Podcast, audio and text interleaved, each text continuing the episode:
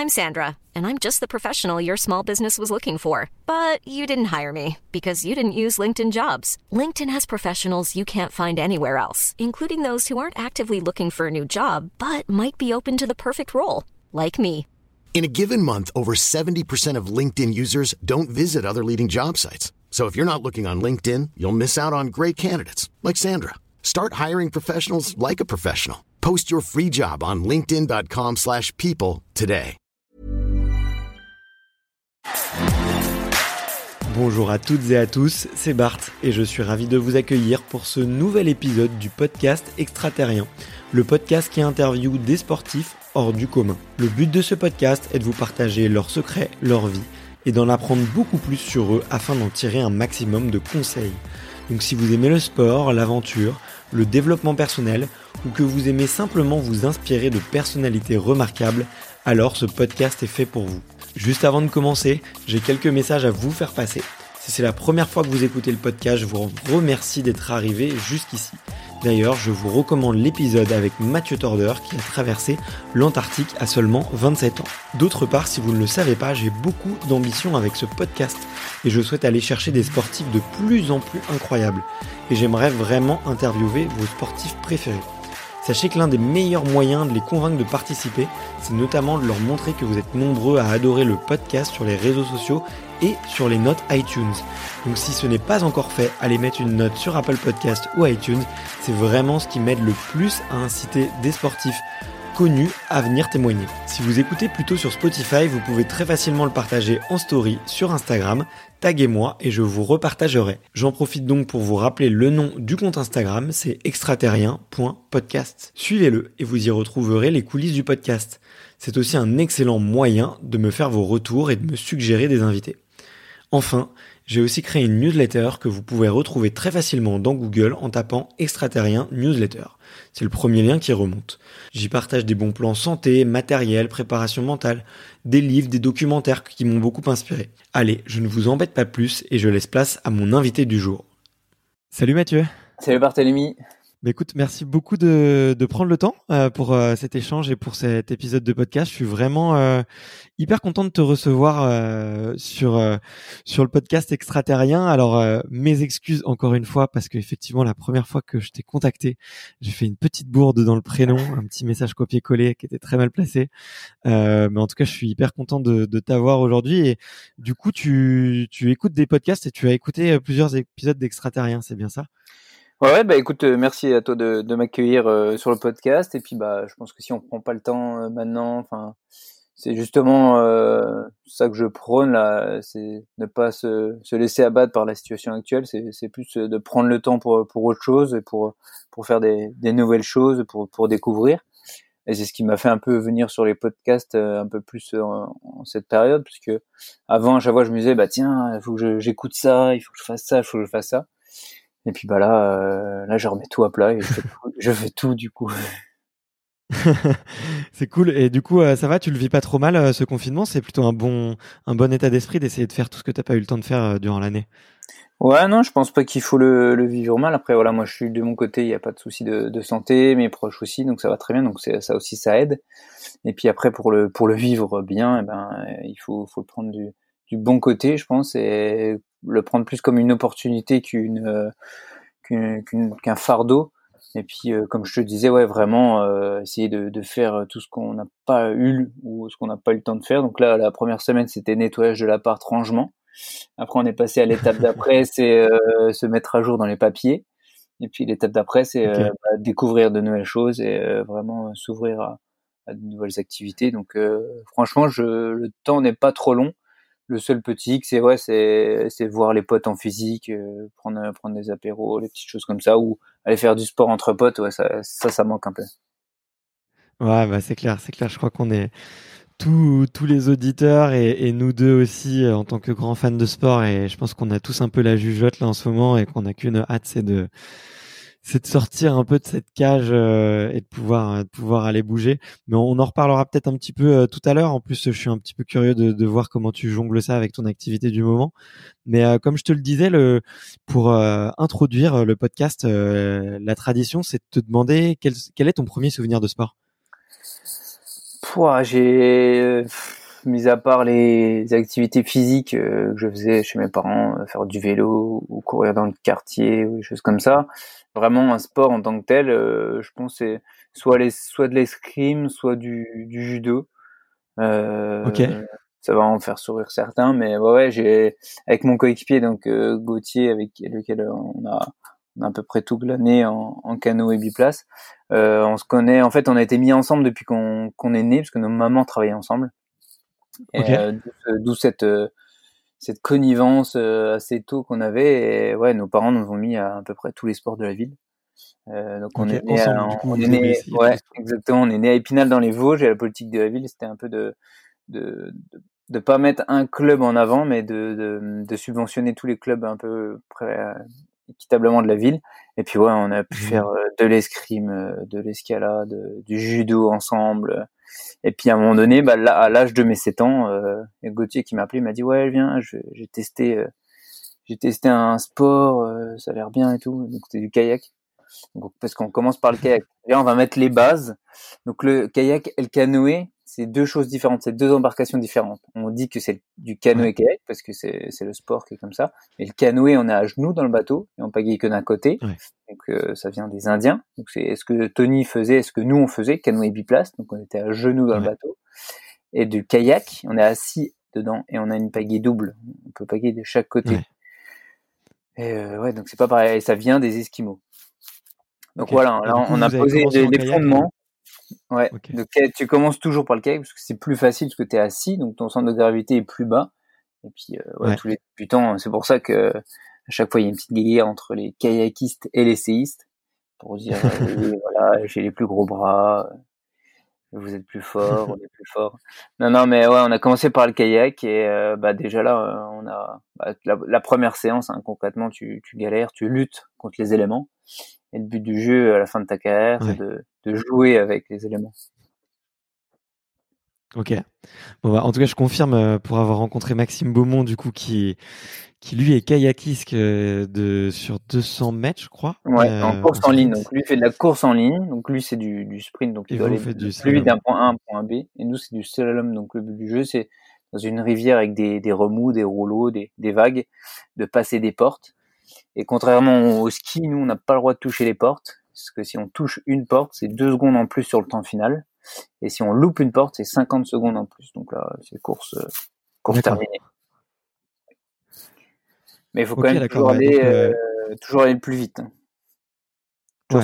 et, et, du coup, Ouais, et ça se joue plus du coup. Euh, bah tu, tu me diras vu que toi effectivement t'as fait plein de finales et que vous avez eu des victoires. Est-ce que tu peux Ça arrive quand même souvent d'être euh, le premier, d'être le numéro un en ayant touché une porte ou en ayant loupé une porte?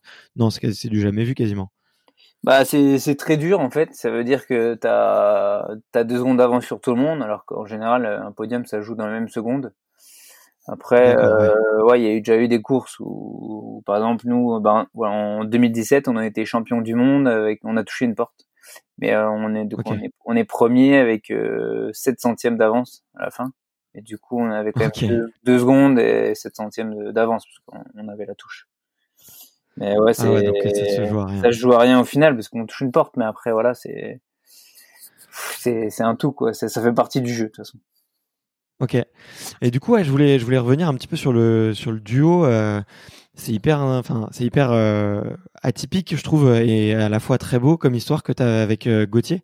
Euh, vous avez tout de suite commencé à, à, faire des compétitions ensemble. Il me semble que les compétitions, elles viennent plutôt à l'adolescence. Alors, on a fait des compétitions en kayak. bon, quand tu es jeune, tu commences par des challenges piscine. Donc, dans une piscine, tu fais, tu fais des courses en fait. Donc, ils divisent la piscine en deux et ils mettent des portes. Donc euh, c'était assez cool parce que t'as pas froid euh, et puis euh, l'hiver c'est un peu mieux quand même. Donc on passait nos, nos, dimanches dans les piscines à faire des courses. Bon, Gauthier était souvent meilleur que moi là-dedans. Et puis parce que du coup, ouais, on était confrontés l'un à l'autre, mais c'était pas, on voyait pas du tout comme ça. C'est juste on, passait le dimanche avec les potes dans une piscine et puis et puis si on si on avait une médaille, c'était cool à la fin. Et puis ouais, après à l'âge de 13, 14 ans, enfin même avant, quand on était dans le club, on, on nous voyait tout, le temps tous les deux de connivence et on nous a toujours dit parce que notre premier entraîneur en fait avait participé aux Jeux Olympiques Atlanta et Barcelone. Donc tu arrives à 7 ans dans un club et c'est ton entraîneur, c'est quelqu'un qui a déjà fait les jeux.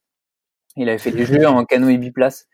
Et donc lui, il nous a dit, bah vous, c'est sûr, vous allez faire du biplace, parce qu'il nous voyait tout le temps ensemble, fourrer ensemble. Et euh, ouais. à l'âge de 13-14 ans, on a essayé. Et puis, euh, bah moi, je suis droitier. Et Gauthier aussi est droitier, mais par exemple, lui, il tire euh, avec son pied gauche au foot. Et dans le bateau, dans les deux, il faut bien qu'il y en ait, qu'il y en ait un qui pagaie à droite et l'autre à gauche. Donc ça, c'était assez vite vu, puisque Gauthier euh, préférait pagayer à gauche. Donc euh, c'était tout bénef. Et après, on se dit, bah, qui va devant, qui va derrière dans le bateau? Du coup, à l'époque là, enfin même, c'est resté, c'est resté pareil. Mais moi, je suis plus grand que lui, donc moi, j'ai été derrière et puis lui devant. Donc, voilà, ok, d'accord. les positions, c'est un peu en mode random et puis euh, ouais, ça, on a commencé comme ça et puis on a, on a fini comme ça. Ok, et ça s'est fait hyper naturellement, quoi. C'est ça qui est, ça qui est beau, je trouve, dans l'histoire. Ouais, c'est ça. Et puis, euh, en fait, ce qui nous a motivé tout au long, parce qu'on, même quand on avait 13, 14 ans, on était avec toute un, une bande de potes, en fait, au club euh, d'Épinal. On partait tous les étés euh, dans les pays de l'Est, en Italie, faire des rivières. Et du coup, au fur et à mesure, nous, on arrivait sur nos premières compétitions, on a commencé à gagner des compétitions. Euh, on, enfin, on sortait de nulle part en fait, parce qu'on commençait du, du, bas de l'échelle. Et puis là, il y a des mecs qui étaient là depuis, euh, je sais pas, 5, 6 ans, ils nous voyaient arriver. Je mais comment, comment ils font Enfin, même des, je me rappelle des souvenirs, des fois, les mecs qui se disaient, mais ils allaient voir le chronométreur, ils leur demandaient, mais il n'y a pas une erreur de chrono là euh, Comment ça se fait qu'ils sont devant nous, etc. Donc ouais, c'était des, des, débuts comme ça. Et puis après, en, en, en catégorie junior, donc moins de 18 ans, on a gagné deux fois le championnat d'Europe, ce qui était assez fou puisqu'on n'avait aucune notion de, de performance, de, enfin de, de, rien de tout ça en fait. Mais nous, ce qui nous animait déjà, c'était la compétition, quoi, de, de mettre un dossard et puis à la fin de d'être premier, c'est ce qui nous, ouais, c'est ce qui nous est rêvé, quoi. Et puis c'est ce qu'on arrivait à faire, quoi. On entrait à l'entraînement à chaque fois, il fallait un peu nous pousser. On n'était pas des fanats de l'entraînement au début, mais on, on avait le talent. Mais après, on a appris qu'avec le talent, on, on n'irait nulle part et du coup il fallait remettre cette couche de travail et être assidu au travail et puis euh, c'est pas fait euh, tout de suite hein, mais euh, au fur et à mesure euh, on a ajouté le, travail au talent et puis à la fin je pense que ça a payé quand même. Bah ouais c'est clair. Bah en tout cas moi c'est quelque chose qui m'a marqué dans votre duo c'est vraiment cette volonté de cet esprit de la gagne quoi et cette volonté de gagner parce que on entend souvent dans les petites interviews qu'on qu'on voit de vous à droite à gauche quand on vous demande quel est l'objectif il y en a toujours un seul quoi. C'est la première place et rien d'autre. Et et on sent aussi que vous êtes des, des gros férus de boulot et tout. Et je voulais te demander du coup quand quand tu quand tu passes un peu les grades avec euh, bah, plus ou moins ton meilleur pote, quoi, comment est-ce que tu fais pour euh, un petit peu des fois oublier la pression ou pour euh, ou pour comment dire pour, pour se dire les choses, c'était pas c'était pas compliqué? Bah, Bien sûr.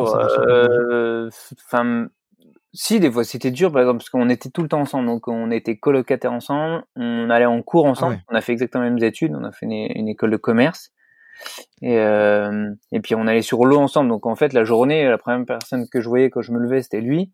On déjeunait, on allait soit en cours, en l'entraînement, et puis vice versa. Après, on mangeait, on retournait en cours ou bien en l'entraînement.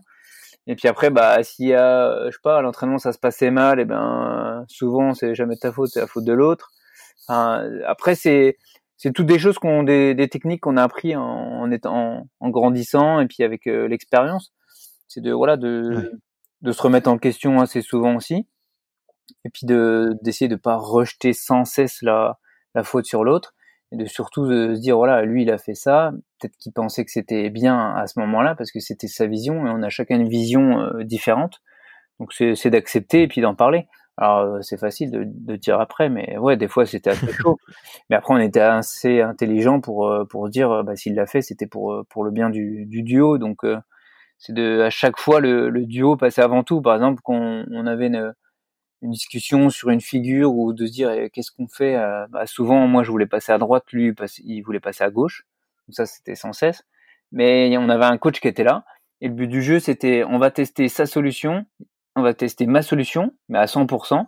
Et puis au final, on va prendre non pas celle qui va faire plaisir à l'un ou à l'autre, on va prendre celle qui va être euh, la plus performante et celle qui va nous permettre de gagner, tout simplement. Ok. Et euh, du coup, là, tu mentionnes le fait que vous choisissez un parcours à l'avance. Euh, tu as commencé un peu à expliquer euh, le fait que bah, c'était un choix, que vous le faisiez du coup à trois finalement. ça prend combien de temps de préparer un parcours et ça prend combien de temps de, de, de préparer une course? Alors bah t'as as soit le parcours à l'entraînement, donc là tu fais un peu ce que tu veux, les portes tu peux les bouger comme tu veux, donc c'est des c'est des portes qui sont mobiles euh, dans toute la largeur du bassin et la longueur, donc vraiment tu fais tu peux mettre 50 portes. Euh, donc euh, ce que je parle, une porte que je explique, hein, c'est deux piquets qui sont qui sont suspendus et tu dois passer entre les deux. Et dans une course en général il y a entre 18 et 21 portes, donc il y a des portes vertes qui sont dans le sens du courant des portes rouges qui sont dans le sens inverse. En général, c'est les portes rouges qui font très mal au bras. Et il y a des fois, euh, il faut prendre des options. Donc, on peut pas passer directement d'une porte à une autre. Il faut faire une petite figure qu'on appelle une inversion ou un bas arrière. Donc ça, c'est assez technique, mais je vous encourage à aller voir des, vidéos sur Internet, euh, même sur YouTube, euh, où vous devez retrouver les, nos vidéos des jeux, des chemins du monde. Et en général, dans les parcours comme ça, en jeu, il y a beaucoup de, d'options justement. Et en choisissant ces options, ouais, il fallait, il faut discuter parce qu'en fait, dès qu'un parcours est mis en place, donc il y a un, traceur, donc officiel, désigné par la fédération internationale, qui met les portes en place. Et dès lors que le parcours est en place, nous, on n'a pas le droit de le tester. Donc le but du jeu, c'est que bah, nous, on va être au bord du bassin et on va regarder où sont placées les portes. Avant, on a fait beaucoup d'entraînement, on a essayé de, de voir toutes les options, enfin d'essayer de ratisser vraiment large, quoi. Et après, chaque bassin a ses spécificités. On, sait d'expérience que telle figure peut être mise là, etc.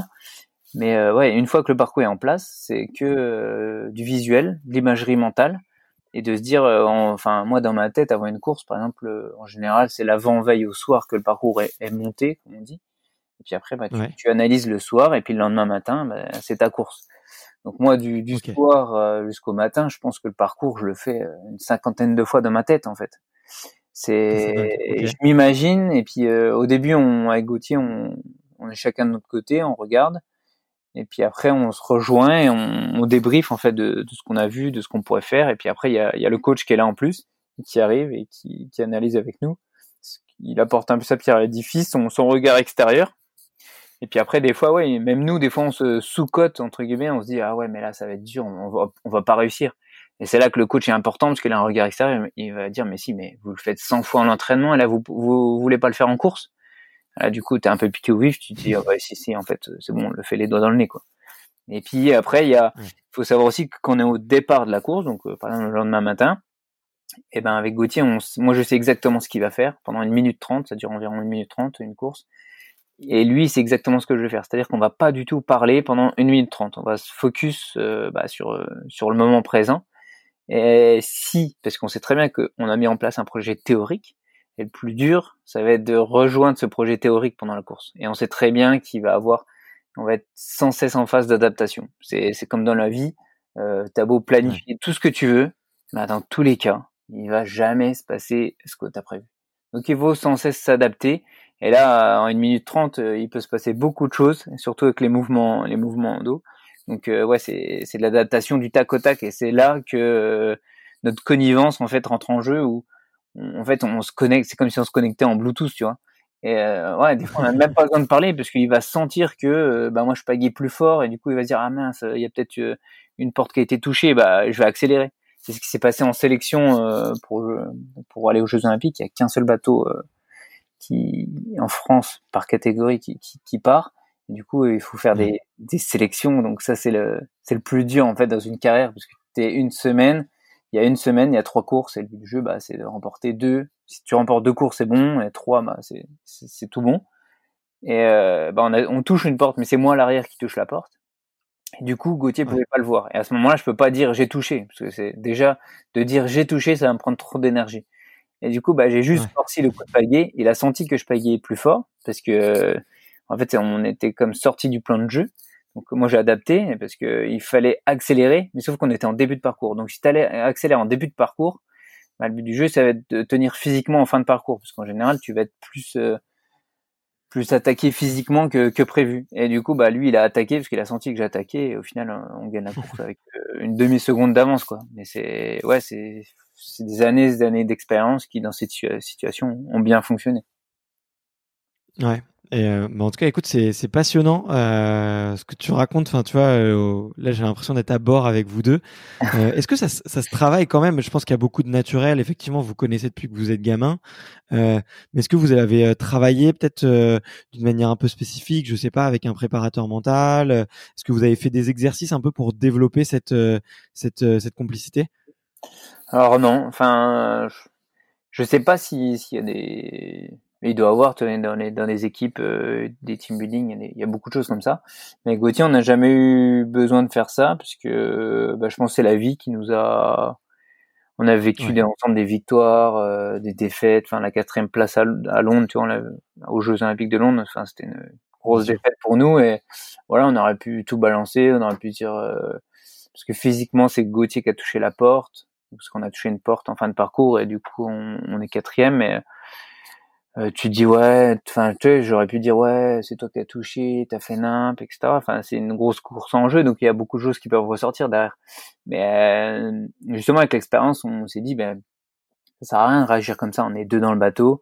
Euh, S'il faut, moi j'ai fait un truc, il a déséquilibré, il a touché. Enfin bref, tu, il y, a plein de choses. Donc c'est pas, même si c'est lui physiquement qui touche la porte, c'est impossible de lui remettre la, la, la faute dessus. On est deux dans le même bateau on, sera deux à, gagner, mais on sera deux à perdre aussi. Donc euh, ça, il n'y a pas de souci là-dedans. Et non, c'est, je pense que c'est juste euh, l'expérience. Après, euh, préparateur mental, on, on, a, on a testé parce qu'il faut, faut jamais dire non avant d'avoir testé. Mais ça nous a, ça nous a pas plu, donc on, on l'a pas fait. Et je pense pas que ça nous ait, je pense pas qu'on, ça nous ait porté préjudice. Après, ce, des choses qu'on aimait bien, parce que en fait, au fur et à mesure de notre carrière, bah, à un moment donné, comme je te disais, on a mis un gros coup de boost au niveau entraînement. Donc on été des férus de l'entraînement, C'est ce qui nous faisait kiffer aussi l'entraînement. Mais après, par contre, on n'allait pas s'entraîner pour s'entraîner, Il nous fallait euh, une petite carotte. Donc c'est là que le coach aussi est important, parce qu'il est là pour euh, bah, pour rendre l'entraînement euh, pas pas mieux que la veille, mais avec un nouveau défi, tu vois. À chaque fois avoir un nouveau défi. Un peu plus ludique, ouais. Et puis en général, l'hiver, on partait au chaud s'entraîner, donc soit en Australie, soit à Dubaï. Donc les destinations font rêver, mais euh, nous n'étions pas là pour s'amuser. C'était vraiment euh, deux à trois entraînements par jour minimum, toute la semaine. On avait que le dimanche de, repos. En général, le dimanche, t'as pas envie de bouger parce que t'es éclaté, quoi.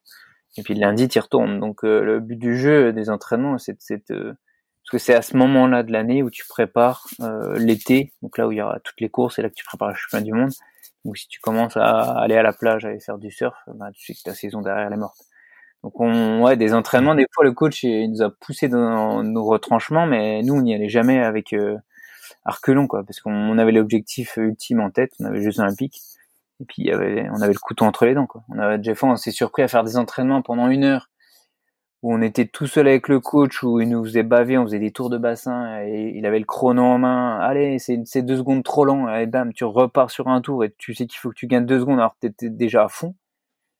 Donc là, après une heure d'entraînement, il dit, bah non, c'est pas fini, maintenant il y a, vous allez faire une séance de chrono contre les Allemands, les Tchèques, les Slovaques.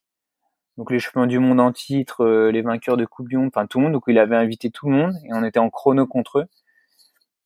Et là, du coup, bah, tu te dis, ah ouais, bah, bah c'est reparti, quoi. Et, là, du coup, bah, des fois, on arrivait à gagner la séance. Donc là, tu te dis, euh, après deux heures d'entraînement, tu te dis, bah, là, on a fait du bon boulot, quoi. T'es, es satisfait de la journée, t'es, tu que tu t'es pas levé pour rien. Des fois, bah, tu prenais une, raclée par, par tous les autres bateaux. Et là, tu te dis, ah bah, prochain entraînement, on va encore donner deux fois plus, quoi. Mais, euh, mais en fait, tu savais pourquoi tu étais là et tu savais pourquoi tu faisais ça. quoi. C'est ça le plus important. Parce que si tu dis à un athlète, euh, bah fais ça, et puis bah lui il le fait, mais bon, il sait, ça va marcher à court terme parce qu'il sait pas pourquoi il le fait. Et euh, ouais, c'est à court terme ça va marcher, mais pas à long terme. Ok. Donc vous, la carotte, c'était euh, de vous mettre en compète avec les autres. Mais d'ailleurs, tu as dit, enfin, tu as évoqué la présence des, de vos de vos adversaires sur le bassin. Ouais. Mais en gros, vous entraînez aux mêmes endroits, euh, tu, tu les vois souvent, tu, c'est, c'est, euh, c'est quoi, c'est comme comme le monde est petit, euh, au final, vous êtes souvent à vous amener, à vous entraîner ensemble? Comment Ouais, ouais, c'est ça, parce que par exemple, quand nous l'hiver on va en Australie ou à Dubaï, bah, enfin tout le monde en fait va là-bas. Eux aussi. Et parce que c'est une entraînement comme qui est comme ça. Et puis on sait qui va à quelle période, etc. Donc on, se rencarde et puis on, on se fait des des séances comme ça et puis ça fait ça fait en fait, c'est une grande famille. Hein, la, canoë, la, famille des canoës biplaces, enfin, c'est des mecs qu'on connaît depuis longtemps et puis qu'on, même là, à l'heure actuelle, on, on, reste en contact. Donc ouais, c'est, bah, tu vois, les Allemands. Les, nous à Rio on fait troisième, il y a des Allemands qui font quatrième, donc ils étaient champions du monde en titre. Et euh, bah, ils arrivent quatrième et euh, bah voilà, ils, direct après, c'est pas bon d'enfoiré, vous avez fait troisième, etc. Tu, tu resserres la main, on, on, se fait un hug et puis, euh, et puis voilà, nous on va sur le podium quoi. Mais euh, et puis ils étaient mm. contents pour nous, comme nous on était contents pour eux quand ils ont fait champion du monde et puis nous on a fait, on a fait troisième l'année d'avant. Mais ouais, c'est il y a, y a aucune rancœur, c'est c'est de la c'est de la compétition saine. Mais ça, c'est à l'arrivée. Hein. Par contre, euh, au départ, ou bien quand moi j'arrive le matin au bassin pour ma course, voilà, j'ai plus de potes. Hein. C'est juste mon coéquipier, moi, et puis mon bateau. Là, j'ai même les Français, tu vois, parce qu'on se bat aussi contre les Français. Donc, euh, non, non, moi j'avais j'avais plus de potes. Mais euh, c'est marrant parce que euh, dans certaines de ces de, des vidéos, des images qu'on voit de toi, on le voit un peu. T'as, des, t'as le regard un peu euh, un peu sombre, un peu dur, et et on sent que on sent que ça rigole pas. On sent que t'es dans ta bulle et qu'il y a qu'un seul objectif, quoi. Et, et c'est marrant parce que on, on le voit pas sur tous les. Tu vois, on le voit beaucoup moins sur Gauthier, par exemple qui a peut-être un peu plus un visage un peu plus doux, on va dire, et, c'est peut-être la barbe aussi qui fait ça, tu me diras, mais mais euh, mais je trouve que vous, complétez bien. Lui, euh, là où lui, il a un peu, il fait un peu gueule d'ange. Euh, toi, tu fais effectivement, t'as le regard un peu plus dur et et, je trouve que ça, le duo, le duo marche bien en tout cas. je trouve, enfin, de l'extérieur, quoi. Ouais, mais même à l'intérieur, c'était ça le plus important, en fait, c'était de, bah, tu vois, lui était plus tempéré, alors que moi, j'étais plus direct. C'est-à-dire que des fois, dans des situations, eh ben, il a fallu foncer. Du coup, on a foncé parce que du coup, j'ai pris le lead. Et il y a des situations mmh. où bah, fallait plus tempérer, alors que moi, j'aurais plus tendance à, à, foncer. Et du coup, on a tempéré. C'était la bonne solution. Et puis, euh, c'est lui qui a pris le, le lead. Quoi. Il n'y avait pas un seul leader dans le bateau. C'était un lead euh, partagé. Et puis, euh, ouais, enfin, je pense qu'on a, ça a très bien marché comme ça. Après, est-ce que ça aurait pu mieux marcher? Je sais pas. Mais nous, on l'a vécu comme ça. Ouais, non, mais on sent que, on sent que vous faisiez une bonne paire. Euh, je voulais, je voulais vous, enfin, je voulais te demander un petit peu, euh, qu'est-ce qu'il y avait dans, dans ta préparation physique, euh, parce que je sais que ça, on dirait, enfin, ça se voit quand même, c'est un sport ultra intense. Les courses en moyenne, c'est, tu l'as dit, c'est une minute trente. Pendant une minute trente, c'est sur l'eau, donc tu dois monter à fond dans le lactique, j'imagine, au niveau des bras.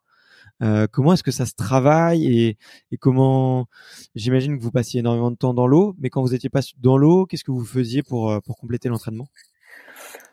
Alors ouais, c'est beaucoup d'heures aussi de passer à la salle de muscu. C'était trois ouais euh, trois séances de muscu par semaine. Après nous, on a commencé tardivement la muscu. Hein. On a commencé qu'à on a commencé qu'à 18 ans. Euh, Mais après voilà, par exemple, donc les chemins du monde étaient en septembre en général, donc on faisait un programme rétroactif. Du coup, euh, octobre en général c'était off, et après novembre on retourne à l'entraînement. Mais on retournait pas à l'entraînement direct euh, en bateau ou quoi. On...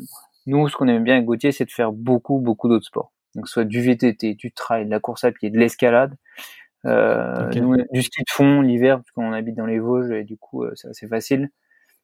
Donc on, aimait, on aimait, on aimait bien, varier. Donc le ski de fond, ça te donnait la caisse, tu pouvais taper de l'endurance, tu pouvais y aller. Euh, L'escalade, ça, ça, permettait de faire soit une, séance de muscu en plus, ou, bien de remplacer une séance de muscu par de l'escalade, parce que ça, ça, aide bien au niveau des bras et puis de la coordination aussi surtout. Et puis euh, ouais, on aimait bien varier. Et après, au fur et à mesure que les compétitions avançaient, bah tu fais de plus en plus euh, que du bateau. Et puis les muscles sont sont plus spécifiques quoi. Ça va être euh, donc l'hiver euh, des grosses phases d'endurance et de force. Et après ça va être euh, du stato dynamique et après juste du, dynamique quand les compétitions arrivent. Et puis après quand les compétitions sont là, en général, je fais plus qu'une muscu par semaine et puis c'est juste de l'entretien. Et puis des fois aussi c'est psychologique. Hein. Des fois on s'est vu aller en muscu, mais c'était juste pour dire ouais on a fait une et pour garder le contact. Mais après ouais c'est juste le, le c'est juste du bateau et puis de toute façon euh, en général l'été quand les compétitions sont là il fait il fait très beau donc on a juste envie d'une chose c'est d'aller sur l'eau et puis euh, et puis mmh. autre chose quoi.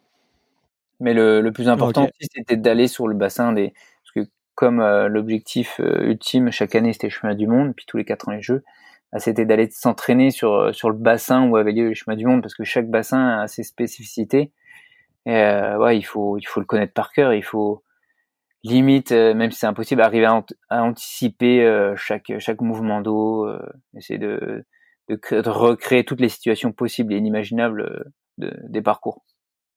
Donc ouais, on a passé beaucoup de temps bah, sur le bassin de Prague, sur le bassin de, de Bratislava, euh, Rio. Euh, euh, ouais, c'est, on a, on a, c'était beaucoup de déplacements et beaucoup de, de découvertes aussi. C'est ça qui est bien parce qu'on a pu découvrir des villes on n'aura jamais pu faire euh, en temps normal. On a été aux États-Unis aussi à Deep Creek, euh, près de Washington. Euh, enfin, c'était même aussi des belles rencontres avec des personnes, donc, on a gardé contact. C'est ça aussi qui, est bien dans le sport, c'est que ça permet de, voyager et de découvrir des, nouvelles cultures. Ouais, c'est clair. Et mais du coup, vous étiez encadré par une par une fédé. Il me semblait que tu devais travailler, toi, pendant un moment que tu travaillais à côté, pendant quelques mois de l'année, tu devais bosser un peu. Ouais, alors nous on était euh, donc euh, à la, dans la FFCK, donc on était on est au club d'Épinal, donc euh, jusqu'aux sélections, enfin même toute l'année tu représentes ton club. Tu, même à l'heure actuelle j'ai arrêté, je suis toujours licencié au club d'Épinal. Et puis notre fédération, ouais, tu dès que tu rentrais dans les sélections, tu te sélectionnais donc dans le top 3 des bateaux pour les chemins du monde ou bien pour les jeux, donc c'était un seul bateau. Bah, tu représentais ta fédération. Donc, chaque course internationale, que ce soit les chemins d'Europe, un circuit Coupe du Monde et des chemins du monde. Après, euh, on travaillait avec Gauthier, donc on a fini nos études, on était diplômé de l'école de commerce en 2012, 2013. Et euh, ouais, direct en 2013, on était, on a été dans, on est rentré dans le dispositif athlète SNCF, donc au sein de la SNCF. Donc tu travailles une 30-40% de l'année, et le reste de l'année, tu, tu es détaché pour t'entraîner, pour faire des compétitions. Donc ça nous permettait d'avoir un statut euh, social, d'avoir un salaire, et aussi de préparer l'avenir. Donc euh, c'est-à-dire qu'on a fait tous les deux un métier en rapport avec nos études, donc on était dans le marketing communication. Donc euh, ce poste était sur Paris, donc on passait 3-4 mois d'affilée sur Paris. Et après le reste de l'année, on était détaché. Après pour beaucoup, ça peut paraître pas beaucoup, ça pourrait ça pourrait dire ouais ils sont avantagés, ils travaillent que 30%.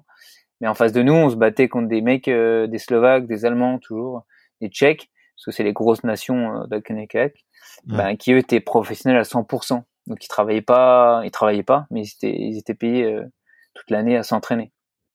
Donc est-ce que ça a créé un gap? Est-ce que ils ont été plus forts que nous? Non. Mais après, puisque nous, voilà, c'est c'est comme chaque situation. Euh, ça sert à rien de se dire ah ouais, mais moi je vais prendre un, du retard à aller travailler. Non, faut le prendre dans l'autre sens. On s'est dit, bah, ça va nous offrir à, autre chose. On va faire une pause, mais on va continuer à s'entraîner. On s'organise différemment. Et puis, euh, on va pas prendre de retard. C'est juste que on va décaler notre préparation et c'est que c'est que du plus. La situation est comme ça, donc il euh, n'y a pas besoin de. On la tourne à notre avantage. Ouais. Bah écoute, euh, ouais, c'est vachement intéressant ton point de vue parce que c'est la première fois que j'entends un sportif euh, le, le, tirer, enfin tirer autant de positifs de ça. Euh, je te cache pas que que j'ai entendu euh, des fois quelques quelques sportifs m'expliquer que la situation était un peu compliquée parce que effectivement, bah comme tu le dis, quand tu te bats face à des athlètes professionnels et qui peuvent se consacrer à 100%, euh, et ben ça c'est forcément un petit peu plus dur, mais effectivement enfin, tu peux en faire une force et je trouve que vous, enfin, en tout cas, vous, vous avez réussi à en faire une force, quoi. Bah, t'es obligé, en fait, tu peux pas te lamenter, faire même, tu vois, euh, tu peux, il y a plein d'exemples aussi, il y a même des, des exemples avec le dopage. Quand tu sais que tu te bats contre des athlètes qui sont dopés, donc nous, on a eu, on n'a jamais eu ce, ces cas dans, dans notre euh, sport.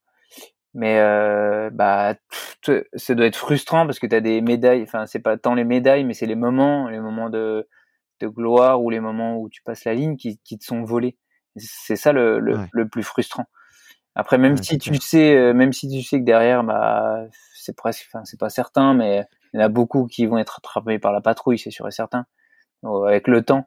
Mais du coup, toi, tu, je pense, que tu dois te sentir frustré aussi de, de vraiment, euh, ouais, c'est le moment en fait qui, qui est volé. C'est sûr, c'est, c'est ça la, la différence quoi. C'est le moment qui est volé. Même si tu récupères ta médaille, même si t'es quatrième et qu'au final tu récupères une médaille de troisième ou bien le titre sur euh, sur tapis vert, bah, le plus frustrant, ça doit être que le, que ce moment t'es t'es volé quoi. C'est c'est enfin moi j'ai jamais éprouvé ça, mais ouais je c'est ouais. c'est inimaginable je pense. Ouais, ouais, bah, j'en parlais justement. Euh, c'est marrant que t'en parles parce que j'en parlais avec euh, Maxime Beaumont, lui qui racontait il avait une très bonne amie, une internationale effectivement, qui avait récupéré une médaille comme ça. Et bon, lui, ouais, il mentionnait aussi, bah, effectivement, le euh, monter sur la boîte, euh, l'hymne, euh, tes parents, les moments de fête, les petits passages un peu aussi de tout ce que tu as mentionné, effectivement l'émotion où tu passes la ligne, et puis aussi tout ce qu'il y a derrière, la renommée médiatique, le chèque, tu vois, il y a, y a même aussi des détails qui sont qui sont pas des détails finalement, tu vois, de de et ça effectivement ça doit être ça doit être frustrant. Tu as parlé un petit peu de du coup tu parlais un peu de dopage, c'était j'ai un bon j'ai l'impression que ça touche plus ou moins tous les sports. Euh, euh, vous, dans le canoë, il y a eu des, il y a eu des histoires? Euh, non, pas tant, pas tant dans le slalom, plus en course en ligne, donc comme tu vois, ouais, chez eux. Mais chez nous, c'est compliqué parce que y a une, une grande partie d'aléatoire avec les mouvements d'eau. Donc après, peut-être qu'il y a eu, mais moi j'en ai pas connaissance sur bah, de la prise de masse ou des choses comme ça. Mais soit il y en a jamais eu, soit ils sont jamais fait prendre par la patrouille. ouais, ok. Mais, euh... Mais on est suivi, hein, euh, même nous on était dans le, programme cible Adams, donc ça s'appelle, donc euh, tous les jours on devait se géolocaliser et donner un horaire où ils peuvent venir. Donc ouais, c'est, enfin nous on était dans le programme, il n'y avait pas de souci. Enfin même, enfin, j'ai une anecdote aux Jeux Olympiques à, à Londres. On arrive l'après-midi déjà, dans le, on était en train de s'entraîner au bassin. On me dit ouais, il y a quelqu'un qui te cherche au village olympique. qui, qui me cherche au village olympique? Du coup, on arrive et là, donc, on, ça toque. Donc, il y a le contrôleur antidopage, il vient me chercher. Donc, euh, bah, bien sympa, le gars. Donc, je fais mon affaire. Euh, et puis, bah, je rentre me coucher, mais c'était le soir. Et puis, euh, mais c'était toujours avant les épreuves. Et puis après, il y a deux jours plus tard, ça ressonne à la porte du village olympique. Et là, la même personne. Et là, et là avec le sourire, je lui dis bah alors, tu viens prendre qui cette fois-ci? Donc euh, il vient parce que moi j'étais en appartement euh, avec Gauthier, puis Denis Gargot, donc lui a gagné a gagné l'or. Il dit bah pour toi. Je mets encore? Eh oui. Alors que sauf que moi j'avais été aux toilettes juste avant parce que j'étais prêt à aller au lit quoi. Il était 10 heures. Et du coup bah je retourne là-bas donc je dois boire parce que j'avais peu envie. Du coup c'est je fais mon affaire, c'était trop clair. Du coup je dois attendre une demi-heure sans boire. Et voilà, tu, tu refais. Et du coup, là, c'était toujours pas bon. Sauf qu'il y a une règle au village, et quand c'est deux fois, c'est pas clair, c'est, c'est quand même bon, tu peux y aller. Alors qu'en temps normal, quand t'es pas au village, tu dois encore attendre une fois. Et du coup, je rentre et, et je me suis refait contrôler une troisième fois juste après les épreuves qu'on a fait troisième. Mais là, il y avait pas de souci, ils pouvaient me contrôler dix fois si vous voulez. Tant que t'as ta médaille. Euh. Mais euh, ouais, tu le prends avec le sourire. Après, voilà, ça, ça fait. En fait, euh, toutes les personnes qui râlent là-dessus, mais c'est je pense on est on est professionnel, semi-professionnel ou quoi, mais ça fait partie du job. Ouais, euh, après les horaires, on peut mettre ce qu'on veut, on peut mettre 6 heures, 5 heures du mat, 3 heures du mat, tu peux mettre 18 heures. Tant que t'es chez toi, il euh, y, a, y, a, pas de problème quoi. Donc euh, non non, ça fait partie du job et puis il euh, y a pas besoin de, de, râler quoi. Ça fait juste, ça fera juste une petite story Insta et puis voilà. Ouais, ok. Bon, bah, en tout cas, merci pour euh, cette petite anecdote parce que c'est vrai que j'en, j'en parle pas toujours et effectivement, c'est marrant d'avoir un petit peu le, les coulisses de comment se passe un, un contrôle antidopage et du stress que ça peut, que ça peut, euh, que ça peut aborder. Moi, j'avais eu, euh, comment, c'était avec Benjamin Offray, ouais, pareil, lui, il avait carrément loupé euh, il avait loupé son bus pour rentrer au village olympique parce que le, le contrôle antidopage était juste après la compète. il avait été, euh, il était bloqué à la piscine et il n'avait pas pu rentrer, euh, rentrer chez lui. C'était assez marrant. Mais là, du coup, tu parles un petit peu de, de, de Rio. Effectivement, Rio, c'était une très belle équipe de France en canoë, en canoë biplace.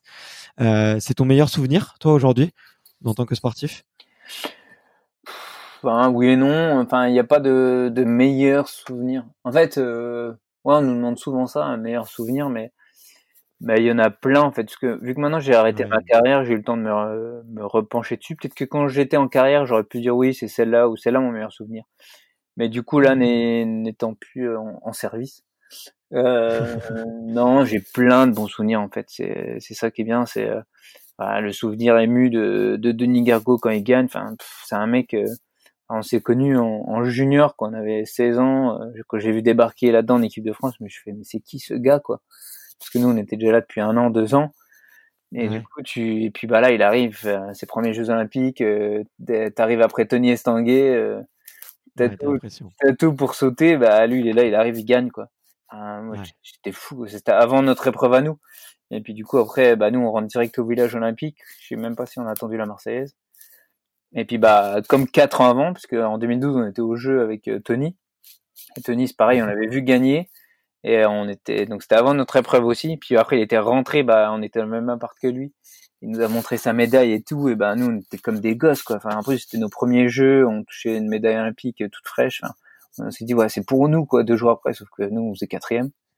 Et, euh, et là Denis bah pareil il rentre. Bah, j'avais un flashback de 2012 quoi. Il rentre avec sa médaille et tout. Il devait aller euh, donc il était juste venu se changer pour aller après au, club France là pour euh, sa tournée média puis pour faire la teuf quoi. Sauf que moi, j'étais dans la même chambre que lui, quoi. Et donc, je lui dis, bah, fais gaffe quand même, réveille pas tout bourré ou, ou je sais pas si tu vas boire que de l'eau, j'en sais rien, mais, et ouais, c'est, c'est, pas tant, euh, mes, mes meilleurs souvenirs. Bah, si, j'ai mes meilleurs souvenirs aussi quand on gagne en 2017 hein, à Pau, on est champion du monde, enfin, c'était la folie. Ouais. Même au jeu, quand on gagne notre troisième place, mais c'est plus des souvenirs euh, partagés comme ça, un peu, euh, qu'on, penserait un peu de, de seconde zone, mais, mais c'est les plus forts, quoi. Ouais, ouais, c'est les petites anecdotes un petit peu à côté, euh, un peu personnelles. En tout cas, merci de, merci de les partager. Ça fait, ça fait hyper plaisir. Euh, le, je vais aborder peut-être un sujet qui est un peu moins, moins fun. Euh, ça a été celui un peu de la, de la fin de votre carrière. Ouais. Euh, je pose un peu une question rhétorique, mais en gros, euh, si j'ai bien compris, votre fin de carrière, elle a un peu été contrainte. Est-ce que tu peux expliquer un petit peu ce qui s'est passé? Ouais, c'est exactement ça. C'est donc en fait, on, s'entraînait depuis un, petit bout de temps. On entendait que bah, le canoë biplace allait être rayé de la liste euh, au sport, enfin au, programme des Jeux Olympiques. Euh, pourquoi? Bah, Parce qu'en fait, euh, dans notre dans notre sport de slalom, donc il y a quatre médailles. Donc, enfin historiquement, ouais, il y en avait trois pour les hommes, une pour les filles. Donc après les tenants, les aboutissants exacts, je les ai pas. Et je, les ai, je les ai demandés, mais je je les ai toujours pas. Donc, euh, euh, la décision finale a été d'enlever le canoë biplace et de mettre le canoë dame. Donc comme ça, normalement, enfin c'est pas normalement, mais euh, ce qui aurait dû se passer au jeu à Tokyo en 2020, il y a canoë homme, canoë dame, kayak homme, kayak dame. Donc c'est clair, net, précis. D'une pierre de coups, ils, font la parité et puis ils enlèvent un athlète, parce que nous on représentait deux athlètes. Et euh, donc c'est tout simplement comme ça. Enfin, c'est la décision qui qui était qui a été avancée. Et après, euh, pourquoi Enfin, le timing. Est-ce qu'on n'aurait pas pu récupérer une médaille ou, ou tourner Enfin, il y a plein de choses. Mais euh, donc on n'a pas eu une autre mot à dire. Et puis euh, on sait toujours pas comment, à quel endroit c'était décidé, par qui, par quel vote. Donc c'est ça le plus frustrant. Donc bah ouais, de toute façon, on même si on s'est dit ok, on n'a pas, on n'a pas une, je le répète, on n'a pas une autre mot à dire. I'm Sandra, and I'm just the professional your small business was looking for. But you didn't hire me because you didn't use LinkedIn jobs. LinkedIn has professionals you can't find anywhere else, including those who aren't actively looking for a new job but might be open to the perfect role, like me. In a given month, over 70% of LinkedIn users don't visit other leading job sites. So if you're not looking on LinkedIn, you'll miss out on great candidates like Sandra. Start hiring professionals like a professional. Post your free job on linkedin.com/people today. Donc en 2016, on savait à peu près que c'était nos, derniers jeux, mais c'était pas c'était pas acté. Et du coup, bah, arrive la fin, on est troisième, donc euh, après on se remet assez vite au boulot parce qu'on savait qu'en 2017 les chemins du monde étaient euh, à Pau, donc euh, sur le bassin on s'entraînait quotidiennement. Donc les chemins du monde arrivent, bah nous à la maison, on, gagne on gagne. Donc ça, c'était la cerise sur le gâteau. Après, on, avait quand même senti déjà que le traitement fédéral était un peu, on était un peu devenus des, des parias parce qu'on était plus, on était plus dans les mêmes conditions concrètement. Et après arrivent les championnats de France 2018, euh, donc euh, les championnats de France étaient les sélections également pour entrer en équipe de France. Donc là, bah, le championnat de France c'était un peu tronqué puisqu'on n'avait pas les chemins de France de tout le monde se passaient euh, sur deux bassins différents, donc un en Espagne euh, à la frontière euh, franco-espagnole à la CO d'Urgel, donc sur le bassin de, Barcelone des Jeux de 92. Euh, ok. 92 si je dis pas de conneries. Ouais.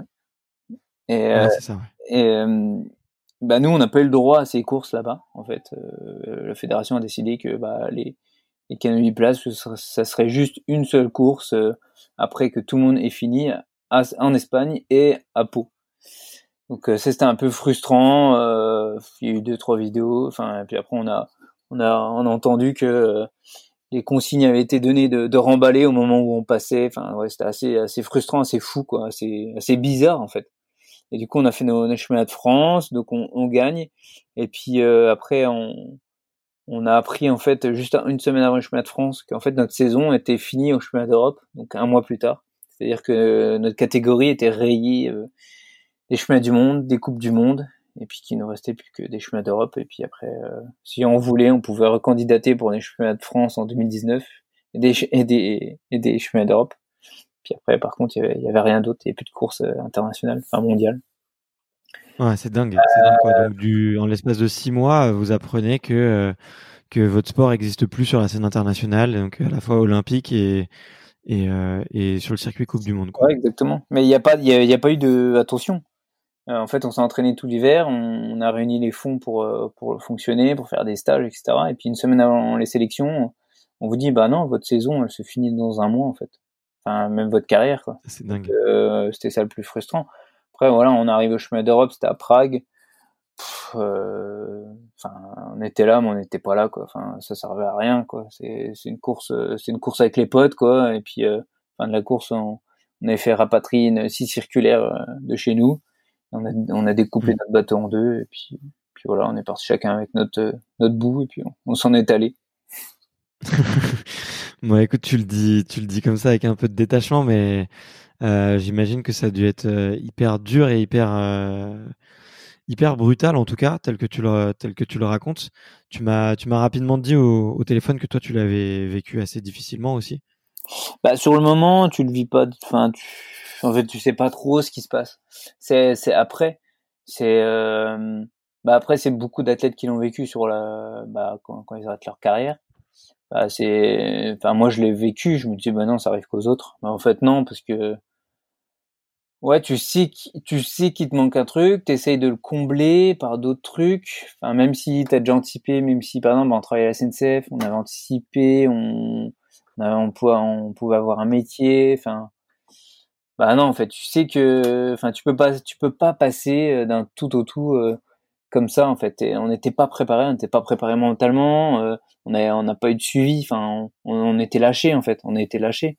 Et c'est ça le, le, plus frustrant. Et oui, à un moment donné, il y a même pas eu de, il y a même pas eu de call, il y a même pas personne qui a pris notre nouvelle au niveau fédéral. Enfin, en fait, c'est ça qui est fou, quoi. Parce que toi, tu, tu donnes tout, tu, tu représentes euh, la, la, nation, tu représentes ton pays, tu représentes ta fédération, tu représentes ton club. Mais c'est ça. Mais après, c'est là que tu fais le tri aussi. Euh, c'est là que tu dis, bah en fait, ouais, en fait, euh, c'est là que tu vois vraiment les personnes qui comptent. Et c'est là que, bah moi aussi, j'ai fait, un, j'ai fait un tri dans, dans ma vie, quoi. Parce que je me suis dit, bah ouais, donc lui, ok, lui, ok, lui, il était là juste quand je gagnais. Lui, il était là pour les paillettes, et puis lui, non, quoi. Euh, donc c'est ça aussi du coup qui m'a fait relativiser. Et puis bah, tu, après tu repars en fait. C'est comme euh, je suis reparti sur euh, sur autre chose. Et puis et puis voilà c'était une il y a il y a pas que du négatif. Ouais il y a du négatif sur la fin comme ça. Mais après il faut il faut regarder aussi le positif qui qui y avait là dedans et, il y a eu beaucoup beaucoup de positifs durant toute une carrière. Enfin toute une carrière elle est elle est, elle est géniale pour moi. Et puis après c'est une source inépuisable quoi. Même à l'heure actuelle dans, dans mon nouveau poste. C'est ça c'est ça qui est top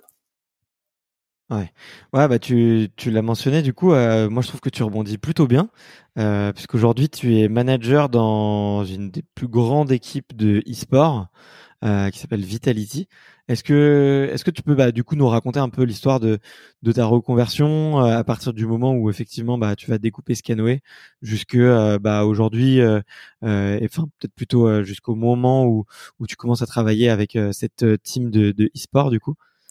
Ouais, mais c'est bah, il y a beaucoup d'eau qui a coulé sous les ponts entre temps. Euh... Pourtant, c'était assez rapide, quoi. ouais. Bah ouais, oui et non, ça fait un... ouais, il y a eu une année, je pense, du moment où j'ai découpé mon bateau jusque jusque ouais, il y a eu un an. Donc en gros, ça fait deux ans, je pense. Ouais, ouais, ça okay. faire dans les deux ans en fait. Donc euh, un pendant toute l'année où j'ai rien fait entre guillemets, euh... en fait, j'ai testé un travail euh, à la SNCF euh, bah, sur un poste qui m'était qui m'était donné, enfin donné pour lequel j'étais j'avais candidaté, mais ça a pas marché. Enfin même, enfin où moi j'étais pas prêt. Et du coup, bah, j'ai décidé de, de, partir. Et derrière, bah, j'ai, j'ai trouvé mon exutoire dans le sport, dans, dans les autres sports. En fait, depuis que j'ai découpé le bateau, je suis jamais remonté dans, dans un bateau. Et euh, j'ai fait parce qu'en fait, euh, le plus dur, ça aurait été de, de voir la, la descente, en fait, la descente du niveau, tu vois. Et ça aurait été de plus en plus frustrant parce qu'on avait atteint un tel niveau que bah on pouvait tout faire quoi. Et le plus frustrant, c'était de, ça aurait été de retourner dans un bateau et puis de, de, de, voir le gap quoi. En fait, à chaque fois quand tu quand arrêtes un peu le sport, quand tu fais une pause, à chaque fois il y a un, y a un gap. Mais là, le, le, gap il aurait été trop énorme. Et puis même, enfin, je me, je me serais battu pour quoi? Pour pour les chemins régionaux, euh, maximum nationaux quoi. C'était pas c'était plus mon truc. Du coup, bah ouais, j'ai je me suis mis des petits défis quoi. La, direct après euh, avoir découpé le bateau, je me suis inscrit à un Xterra, donc à Gérard à Xonru, donc c'est dans les Vosges. Donc c'est du de la nage dans un lac après, tu, tu fais du, du, VTT, puis après du trail. Et bah, je m'étais en, trail, je me débrouillais pas mal. La natation, bah, je me suis mis du coup. Et puis VTT, par contre, j'étais, j'étais nul, largué, largué, largué. Il y a des mecs qui me doublaient, euh, j'étais fou quoi.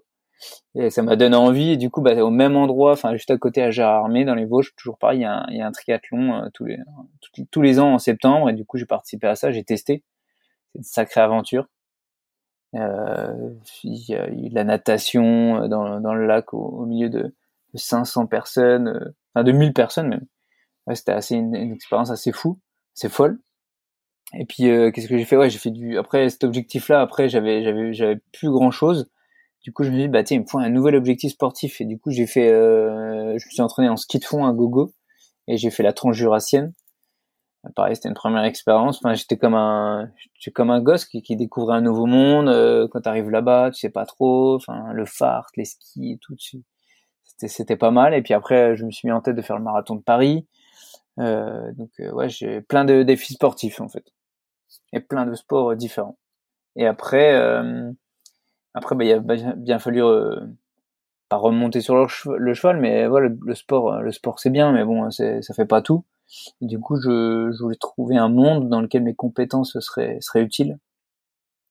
Et euh, bah, j'avais une appétence pour les jeux vidéo, enfin j'ai toujours d'ailleurs.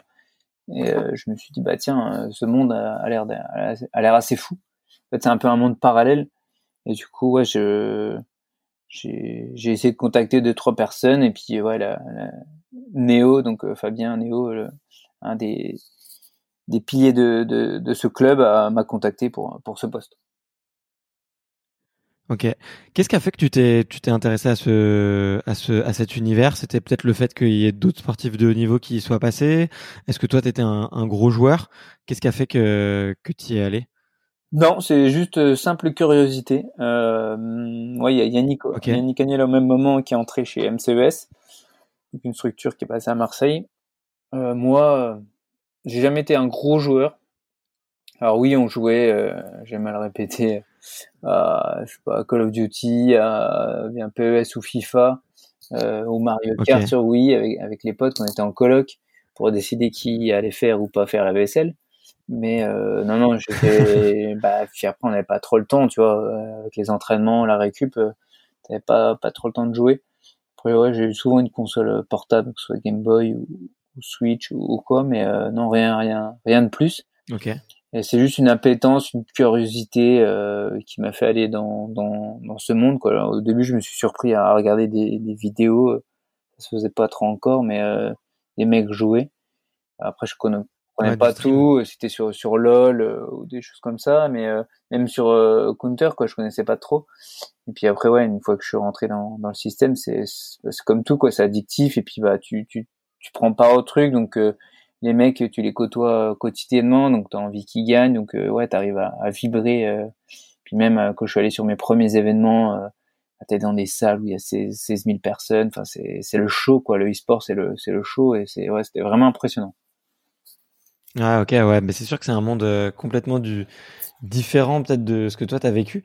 est-ce que est-ce que est-ce que tu penses que le fait qu'ils aillent chercher justement des, sportifs de haut niveau comme toi, c'est un peu parce qu'ils essayent de professionnaliser ces, ces jeunes, parce que généralement ils sont quand même très jeunes. Et peut-être, euh, est-ce que toi aussi tu as un rôle un peu de peut-être de mentor aussi par rapport à eux?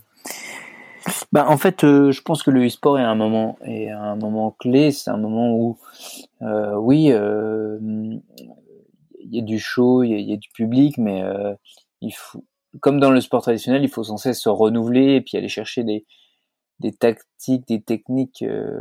D'ailleurs, parce qu'à un moment donné, enfin, tout le monde a les mêmes stratégies. Les mecs jouent euh, contre des équipes professionnelles euh, tous les jours. Donc euh, il faut il faut sans cesse se renouveler pour pas pour pas tomber dans de l'oubli ou bien pour stagner. Donc ouais, il faut faut chercher ailleurs comme nous, tu vois, dans le sport tradit avec Gauthier, à un moment donné, on s'est dit, ben voilà, enfin, qu'est-ce qui à un moment donné va faire qu'on va être meilleur que les autres? Quel petit plus on va mettre en place? Et on a travaillé avec une orthoptiste pour pour muscler notre vue. Et bah, c'était l'année, c'était juste après les Jeux 2016. Est-ce que ça nous a aidé à devenir champion du monde ou quoi? On peut pas le, on peut pas le quantifier. Mais euh, mais après voilà, ça, je pense que, enfin, je suis intimement persuadé que ça, ça fait partie de notre performance et c'est quelque chose qui a fait que euh, c'était c'était une spirale euh, positive quoi. C'est un petit plus dans notre dans notre sac. J'aime bien parler un petit plus. À un moment donné, quand tu prends le pli, quand, quand tu arrives à aller au lit avant minuit, parce que tu sais que les, les heures avant minuit sont plus récupératrices, ben voilà, c'est c'est encore un petit plus dans ta besace quand quand tu t'apprends à bien manger, à manger sainement, à des horaires fixes, ben c'est un autre petit plus. Donc il y, a plein de choses qui font que euh, la performance est au rendez-vous. Et euh, même dans enfin dans le sport, on parle de de performance, donc euh, tu as facilement beaucoup beaucoup de de passerelles entre ces deux mondes, ouais. Ok, ouais, ok, je vois.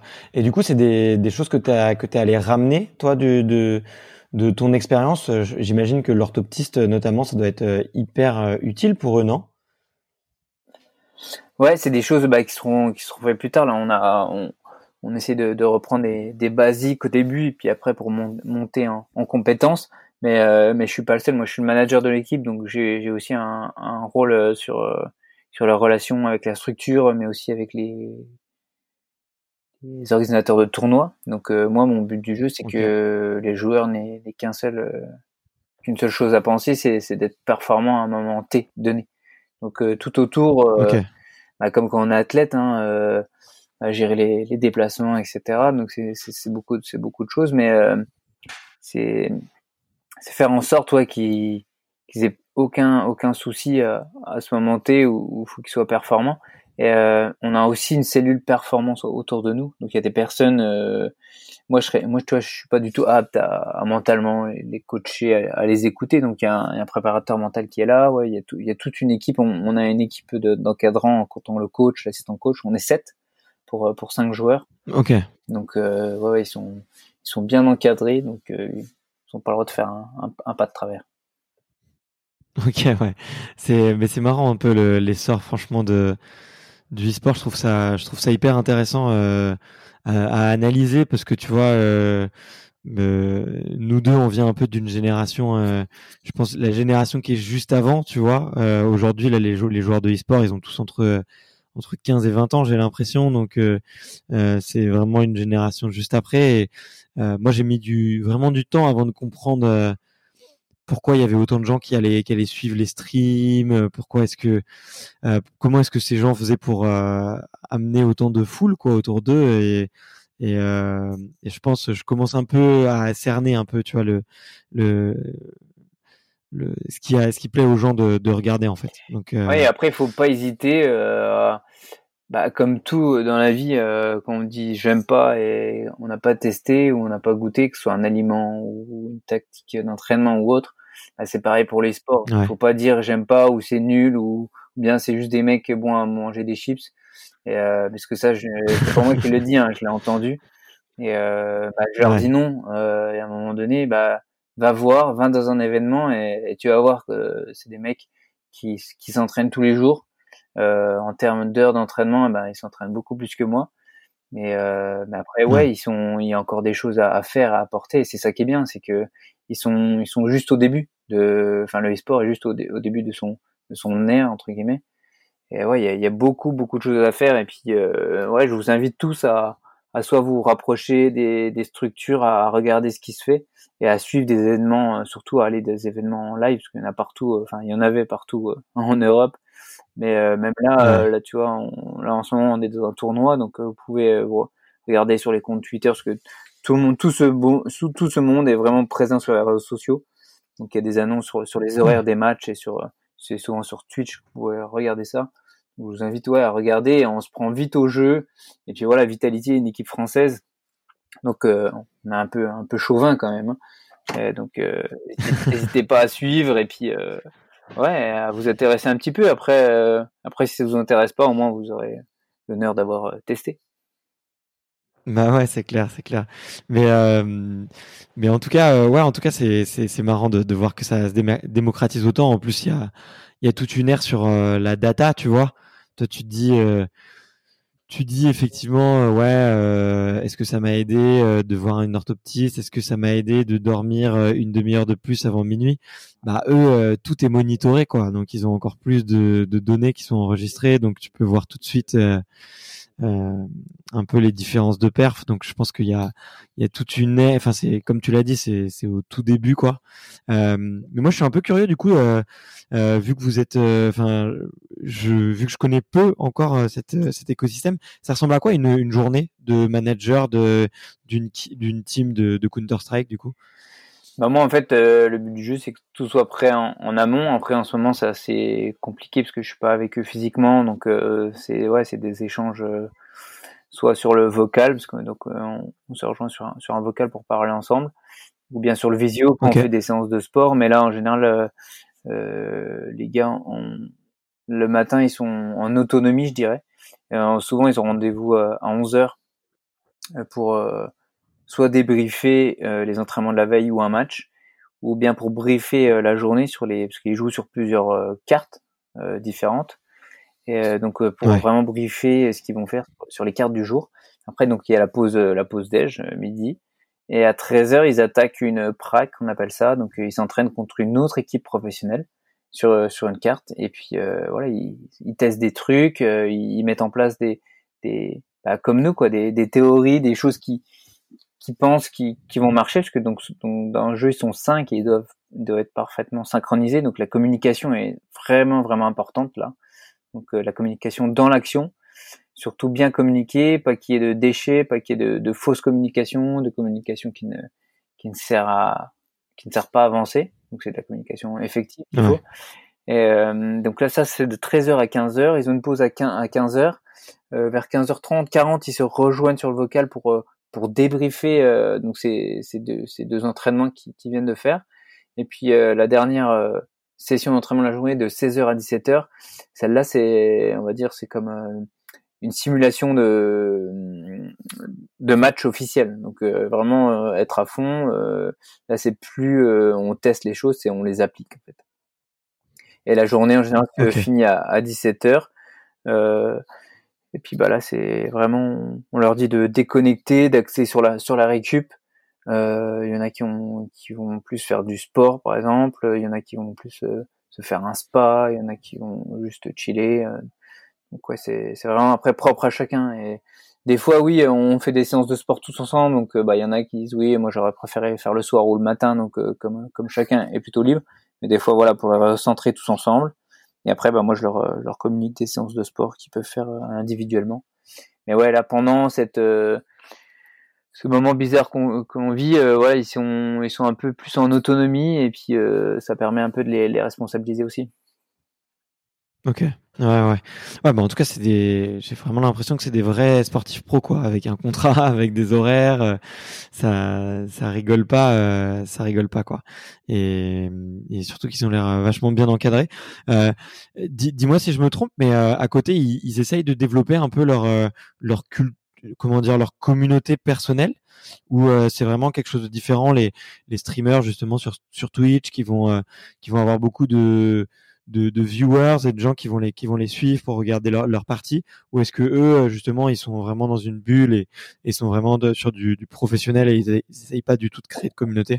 Non ils ont une communauté c'est ça aussi qui est assez différent euh, enfin avec moi plutôt mon sport moi mais euh, ouais ils ont une communauté qui les suit. Euh, après la communauté peut être euh, souvent il y a des des fois il y a la communauté peut être toxique quoi. Quand il y a les bons résultats bah, la communauté est là elle les encense et ils peuvent être des dieux et le lendemain ils perdent un match ou ils sont pas bien eh ben, c'est, ils se font, ils se font bâcher sur les réseaux sociaux. Donc c'est ça un peu aussi le danger. C'est le, notre but aussi, c'est de les préserver de ça, de leur dire, bah attention, parce que beaucoup ils aiment lire ce qui se passe.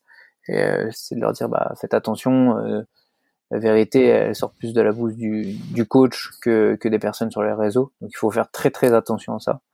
Euh, ouais, il y en a beaucoup qui, enfin beaucoup. Il y en a deux, deux dans l'équipe que je pense qui stream, ils stream sur leur jeu ou bien sur sur sur d'autres jeux, mais en, en, général, ouais, c'est c'est pas. On leur demande de, de pas trop euh, de pas trop passer de temps parce que ça ça prend de l'énergie.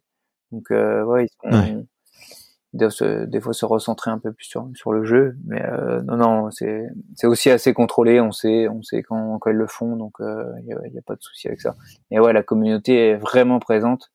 Et ça, ça c'est, ouais, je l'ai remarqué. Euh, ça m'a surpris un peu au début. Ok.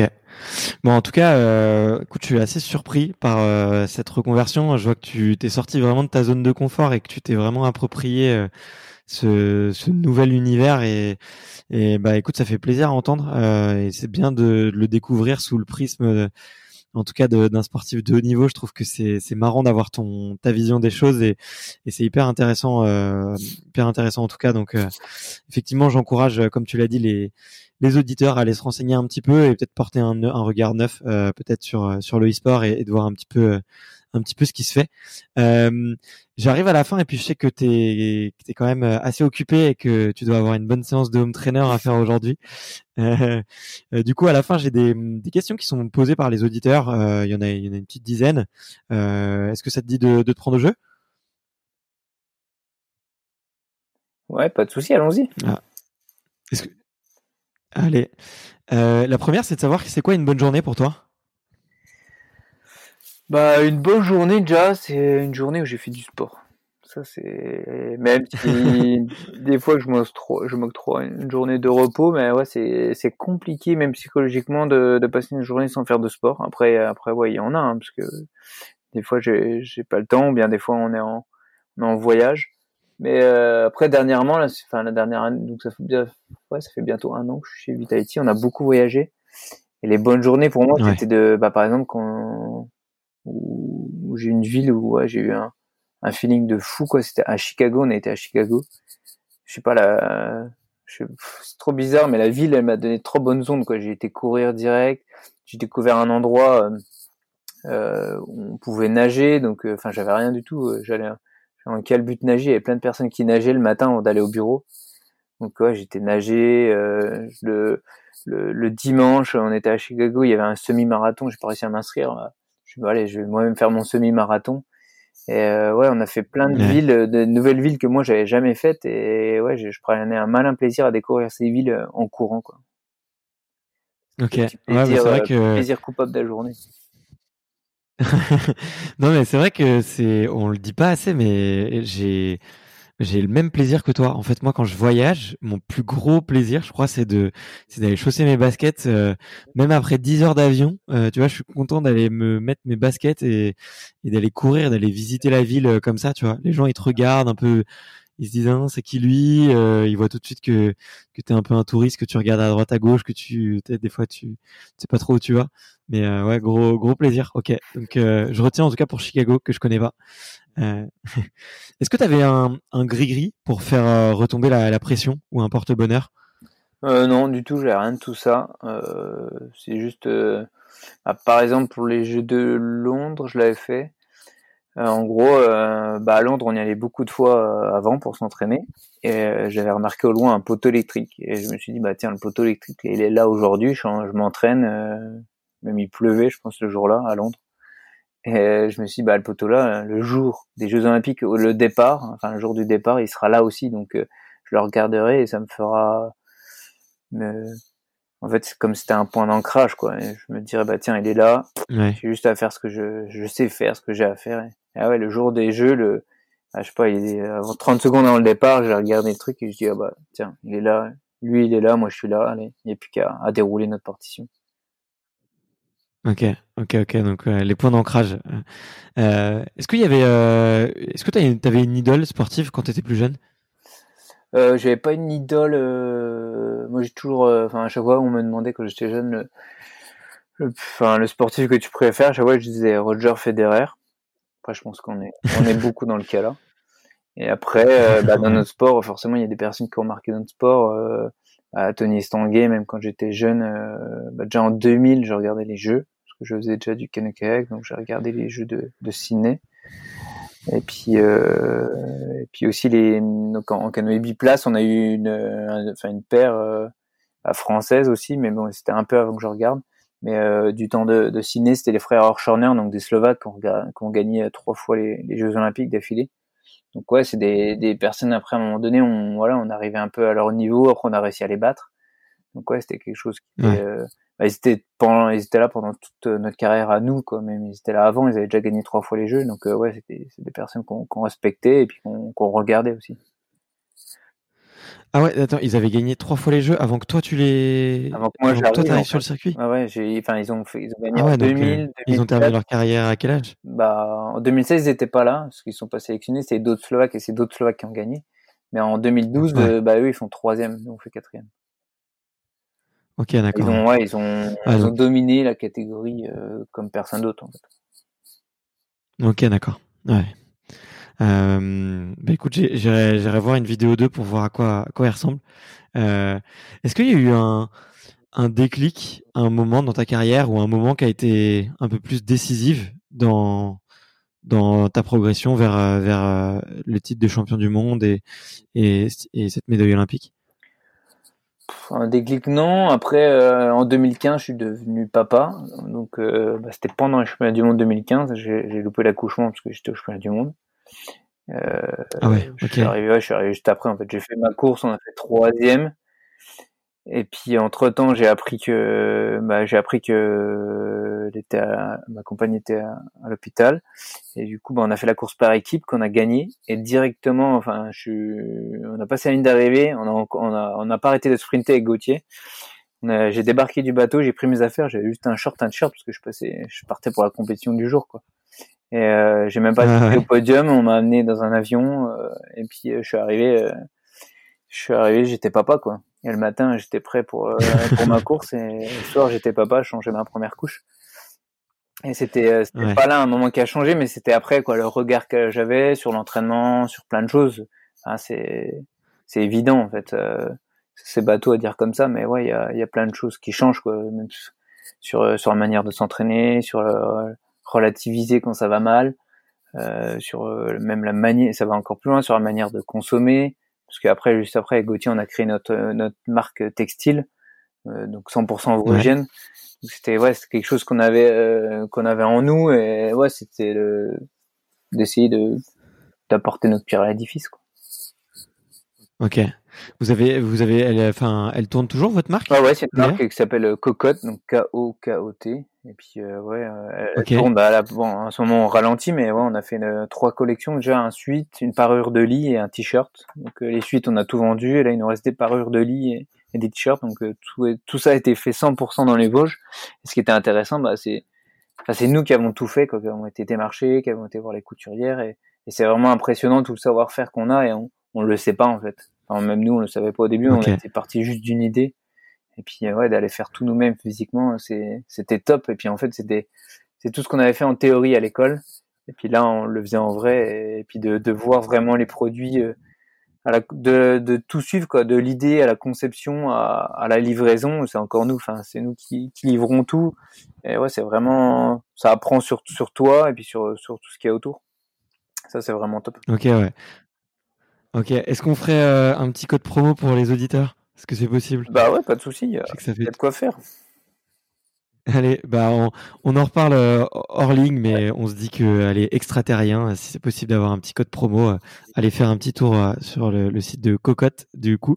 Euh, et euh, ok, trop cool, trop trop cool. Mais je savais pas du tout cette partie-là de de ta vie, donc euh, euh, je, je suis assez, euh, je suis hyper surpris et en tout cas, enfin, je trouve ça cool ce petit côté un peu entrepreneurial, euh, mais ça se sent que tu que es assez assez hyper actif. Et euh, et du coup, euh, quand on est un peu quand on aime bien touche à tout, qu'on aime bien, qu'on est un gros bosseur, euh, moi je me reconnais pas mal en toi.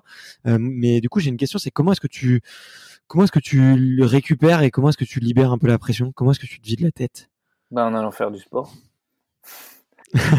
Ah c'est vrai, moi, quand je suis pas pour toi, mais c'est ma bulle d'oxygène quoi. En, allant courir euh, tout seul en montagne, enfin, c'est là que je décompresse parce que soit je pense à rien, soit je, je, mets mes idées en place et dès que je fais ma séance de sport, je reviens, je suis prêt à, travailler à, à 100% quoi. Après, ce qui est bien avec le, toi avec mon poste actuel, c'est que ah oui, il y a des il y a des il y a des créneaux, je voyage beaucoup, mais quand je suis à la maison, je fais du télétravail et et ben moi j'aime bien me lever tôt le matin, aller courir ou emmener ma fille à l'école et aller courir et après je me mets au boulot et je suis, je suis prêt pour toute la journée quoi. Il y a, y a pas de souci. Et, euh, Ma journée l'organiser comme moi je le, je le consens.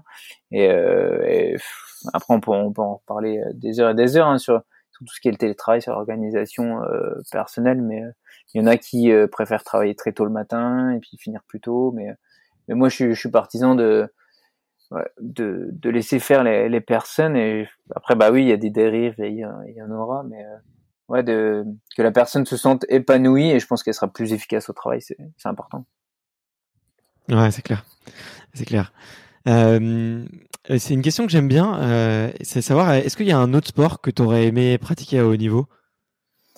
Euh, pas la natation déjà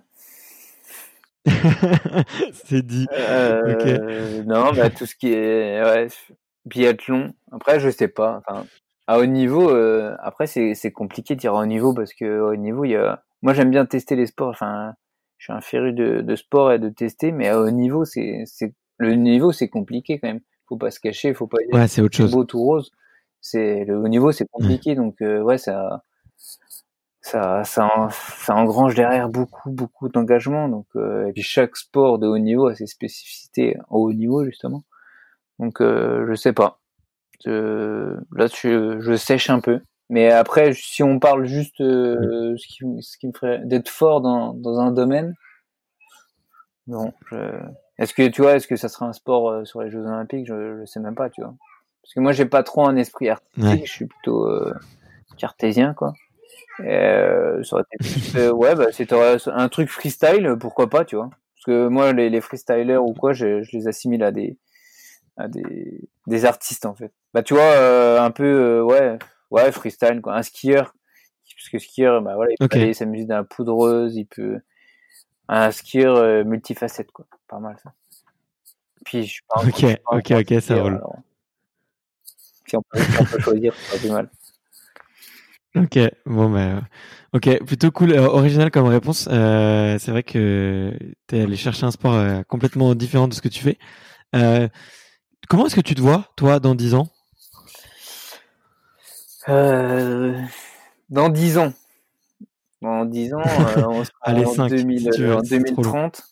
Je sais pas, parce que tu vois, il y a, il y a 5 ans, en 2015, il y a déjà il y a 5 ans, moi j'étais j'étais pas encore au summum de, de, ma carrière, donc il se peut, il peut se passer tellement de choses que, bah, c'est comme tout à l'heure, quoi. Tu as beau avoir un plan théorique dans la, dans la vie comme dans le sport, il se passe, euh, il se passe généralement, il se passe, ça se passe pas comme prévu. Donc le but du jeu, c'est de se, se, réinventer, de rebondir, quoi. Donc euh, mmh. même tu vois, tu me dis dans, t'as déjà baissé de, de deux la, la période, même si tu me dis dans un an, j'en sais rien en fait. Et c'est ça qui est top, ça qui fait. Et puis je... même tu vois, si, si on me dit ouais, euh, dans cinq ans que tu as le droit de choisir, qu'est-ce que tu as envie de faire? Bah, Ça va être frustrant de, de, de savoir parce que tu t'as plus la place à l'imprévu justement et de c'est ce qui fait un peu la, la, beauté de la vie que tu sais pas ce qui ce qui peut arriver et puis euh, justement tout est possible c'est ça de, le plus important de, de, se dire que tout est possible euh, bah je sais pas dans dans dix ans s'il faut euh, je serai je serai en train de piloter des montgolfières Allez, écoute, c'est tout ce que je te souhaite parce que la montgolfière c'est un super kiff. Je sais pas si tu en as déjà fait, mais euh, euh, c'est vrai, jamais fait. Mais écoute, je te, je te recommande si tu as l'occasion euh, durant tes voyages. Donc, euh. Bah écoute, si tu as l'occasion durant un de tes voyages en Australie ou peut-être en Turquie, c'est ça fait partie des plus beaux spots du monde ou même aux États-Unis, je sais qu'il y a des super spots de montgolfière. Euh, c'est moi c'est un des plus beaux moments de ma vie donc euh, si un jour on te propose, tu dis oui tout de suite. euh, est-ce que tu est-ce que tu te souviens du meilleur conseil qu'on t'ait donné? Il peut y en avoir plusieurs. Non, en fait. Non, parce que souvent, toi, à chaque fois avant les jeux, on nous demandait, ouais, donne une citation. Euh, ça m'a marqué, mais en 2012, euh, on m'a dit, euh, donne une citation. Du coup, bah, c'est pareil, j'ai un peu, peu séché au début, je savais pas trop. Et là, là, j'ai trouvé un truc, je sais plus si ça venait de moi, enfin, d'un livre, ça, c'est sûr que ça vient de pas moi, si ça venait d'un livre ou bien si c'est mon coach qui me l'a dit, je sais plus trop. Mais c'était une citation d'Oscar Wilde. c'était vise la lune parce que même en cas d'échec, tu tomberas dans les étoiles. En gros, ça veut dire euh, plus tu vises haut et même si tu en cas d'échec, tu tomberas quand même dans quelque chose. Et bah du coup à Londres, euh, pas de peau, on fait quatrième. Bah je me suis, j'ai eu beau viser la lune, ah, je suis quand même pas tombé dans les étoiles, je suis tombé euh, au fond d'un gouffre quoi. Et du coup je me suis dit bah c'est n'importe quoi son truc. Ou bien je l'ai pas compris, ou bien c'était n'importe quoi. Et, du coup je me suis dit bah plus jamais je vais retenir une citation, je vais juste c'est encore l'esprit cartésien quoi. Je vais juste faire mon job, je vais juste taffer et puis à la fin on fera les comptes. Mais après c'est moins des citations qui m'ont marqué, c'est plus euh, des, des remarques d'autres personnes. Euh, bah, je me rappelle des personnes, je les citerai pas, mais qui, qui, qui, qui nous ont dit, euh, Gauthier était là, mais ouais de toute façon vous, vous ferez rien. Enfin des, toi au début, de notre carrière quoi. Et c'est je veux pas dire que c'est c'est grâce à eux ou bien c'est ce truc qui m'a qui m'a fait faire tout ce que j'ai fait, mais euh, intérieurement, quand il me l'a dit, le coup où les personnes, euh, plusieurs euh, occasions, on, s'est déjà entendu dire ça, je lui dis bah tiens, tu vois. après, j'ai oublié, mais des fois, tu y repenses parce que ça, c'est des trucs justement qui ont marqué, donc c'est pour ça que ça, me revient des fois. Mais, du coup, bah tiens, voilà ce qu'on a fait. Mais c'est, à la fin, bah tu, fais les comptes. Ouais, bah carrément, carrément. en tout cas, c'est une, c'est une belle leçon. C'est une trop trop belle leçon. Euh, bon, t'as dit que t'aimais pas trop effectivement les peut-être les livres ou les films, mais est-ce que euh, là récemment, t'as regardé, euh, t'as lu un livre ou t'as regardé un film qui t'a qui t'a un peu inspiré? Ah ouais, si si, moi je suis, totalement livre, je suis à fond. Je suis bah, dans cette période, je suis déjà à deux trois livres. Mais euh, ouais, un, si, si, je peux ressortir un des livres, euh, c'est un, un, peu un roman initiatique, c'est euh, Le guerrier pacifique de, okay. qui, est, qui est pas mal de Socrate. Ouais, je, enfin, avec Socrate dedans, de, c'est un livre de Dan Millman. Si tu okay. l'as pas lu, je t'invite à, lire. à lire, il est top. Je l'ai déjà relu deux trois fois pas mal. Bah écoute, euh, je l'avais jamais, on me l'avait jamais cité, donc euh, super recommandation. Ça a l'air euh, différent de ce que je lis d'habitude. Donc euh, 4,71€, je pense, format poche. ok. Et sinon, film, pareil, je suis pas, je suis pas tant film, je suis plus, enfin, série, par contre, je suis à, je suis à fond, quoi. Donc, ouais, niveau série, j'ai déjà raté large, large, large. Toute la quoi, série, bah, j'ai torpillé la série validée sur Canal+. Euh, la troisième saison de Ozark, euh, ouais, puis bah Netflix quoi, de, de long en large. Hein, de toute façon, c'est un peu le, la facilité quoi. Donc euh, ouais, ouais, y a, et puis il y a des bonnes séries comme Gomorrah. Enfin, c'est des trucs. ouais, j'ai... Ma première série, je me rappelle, c'était Lost. Ma toute première vraiment série où j'ai compris ce que le concept d'une série. J'ai regardé jusqu'à la fin, tout, tout, tout. Ça finit un peu bizarre. Hein, mais, ouais, c'est, ouais ça, les, les, les, premières saisons sont vraiment bien et puis ça se tasse un peu, quoi. Ça part un peu dans tous les sens. Comme souvent. ouais, comme souvent, ouais, t'as raison. T'as raison. Bon, bah écoute, euh, merci beaucoup, Mathieu. Euh, j'ai la dernière question. Comme je te le disais, le, pour, euh, pour transmettre un petit peu le, le micro, c'est pas un passage de flambeau comme au jeu, mais c'est plutôt un, un, passage de micro. Qu'est-ce que tu me recommandes d'aller interviewer? Comme sportif pour une prochaine interview Bah, il y a, y a, plein, il y a plein de monde. Hein. Euh, là, j'ai, si tu veux, j'ai un collègue qui est, qui est en train d'arriver euh, sur la fin de sa, de sa traversée du, du de l'Atlantique. Donc, il est en train d'arriver en mars. Stéphane Brognard? Ouais, ça, Stéphane Brognard. Ouais, ok. C'est déjà prévu, c'est déjà prévu. Dimanche soir arrive, ou lundi matin. Euh, sinon, euh, après, je te parle de, de potes euh, de mon de mon cercle proche. J'ai deux potes euh, qui, ont, qui ont fait deux trois expéditions euh, dans le grand froid. Euh, les, les, frères Remusa, si ça te dit, c'est des, des, photographes naturalistes. Ah génial, bah, écoute, avec plaisir, ouais, je note. après tous les sportifs, de toute façon, ont une histoire, un vécu. ils ont tous tiré des leçons, je pense, de, de la de leur expérience. Donc je pense que tout sportif a, a, quelque chose à dire, mais même s'il n'est pas sportif, toute personne, je pense, a, son expérience. Donc, beaucoup de choses à prendre. Après, c'est faut faire le tri, quoi, justement. Ok, ça marche. Bah écoute, merci beaucoup Mathieu. C'était un, un énorme plaisir de d'échanger pendant pendant une heure et demie avec toi. C'était hyper enrichissant. Euh, je me suis beaucoup reconnu des fois à des moments euh, quand tu racontais des petites histoires et la façon avec laquelle tu les racontais. Donc euh, j'ai passé un super moment. Merci pour ta générosité et puis pour tout ce partage. Bah, pas de et puis puis bravo pour euh, tout ce que tu es en train de faire là pour ce nouveau challenge euh, avec euh, Vitality. Il y a beaucoup d'espoir. En tout cas, je sais que c'est une team historique et, et, et du coup, je suis sûr que tu que tu vas faire de grandes choses quoi, et que tu vas t'éclater. Bah, écoute, merci à toi et bonne continuation. Et puis bah bonne journée à tous. Hein. Ouais, salut. Salut, salut Mathieu. Salut Berthélemy. Merci d'avoir écouté cet épisode jusqu'au bout. Si vous êtes encore là, c'est sûrement que l'épisode vous a plu, donc n'hésitez pas à le faire savoir autour de vous et à vous abonner pour ne louper aucun épisode. J'ai mis tous les liens dans la description, donc n'hésitez pas à y jeter un coup d'œil. Et sinon, moi je vous dis à la semaine prochaine pour une prochaine interview. Ciao.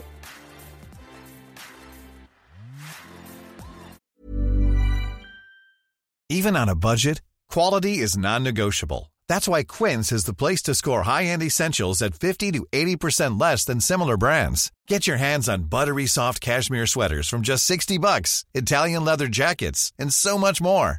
And the best part about Quince, they exclusively partner with factories committed to safe, ethical, and responsible manufacturing. Elevate your style without the elevated price tag with Quince. Go to quince.com slash upgrade for free shipping and 365-day returns.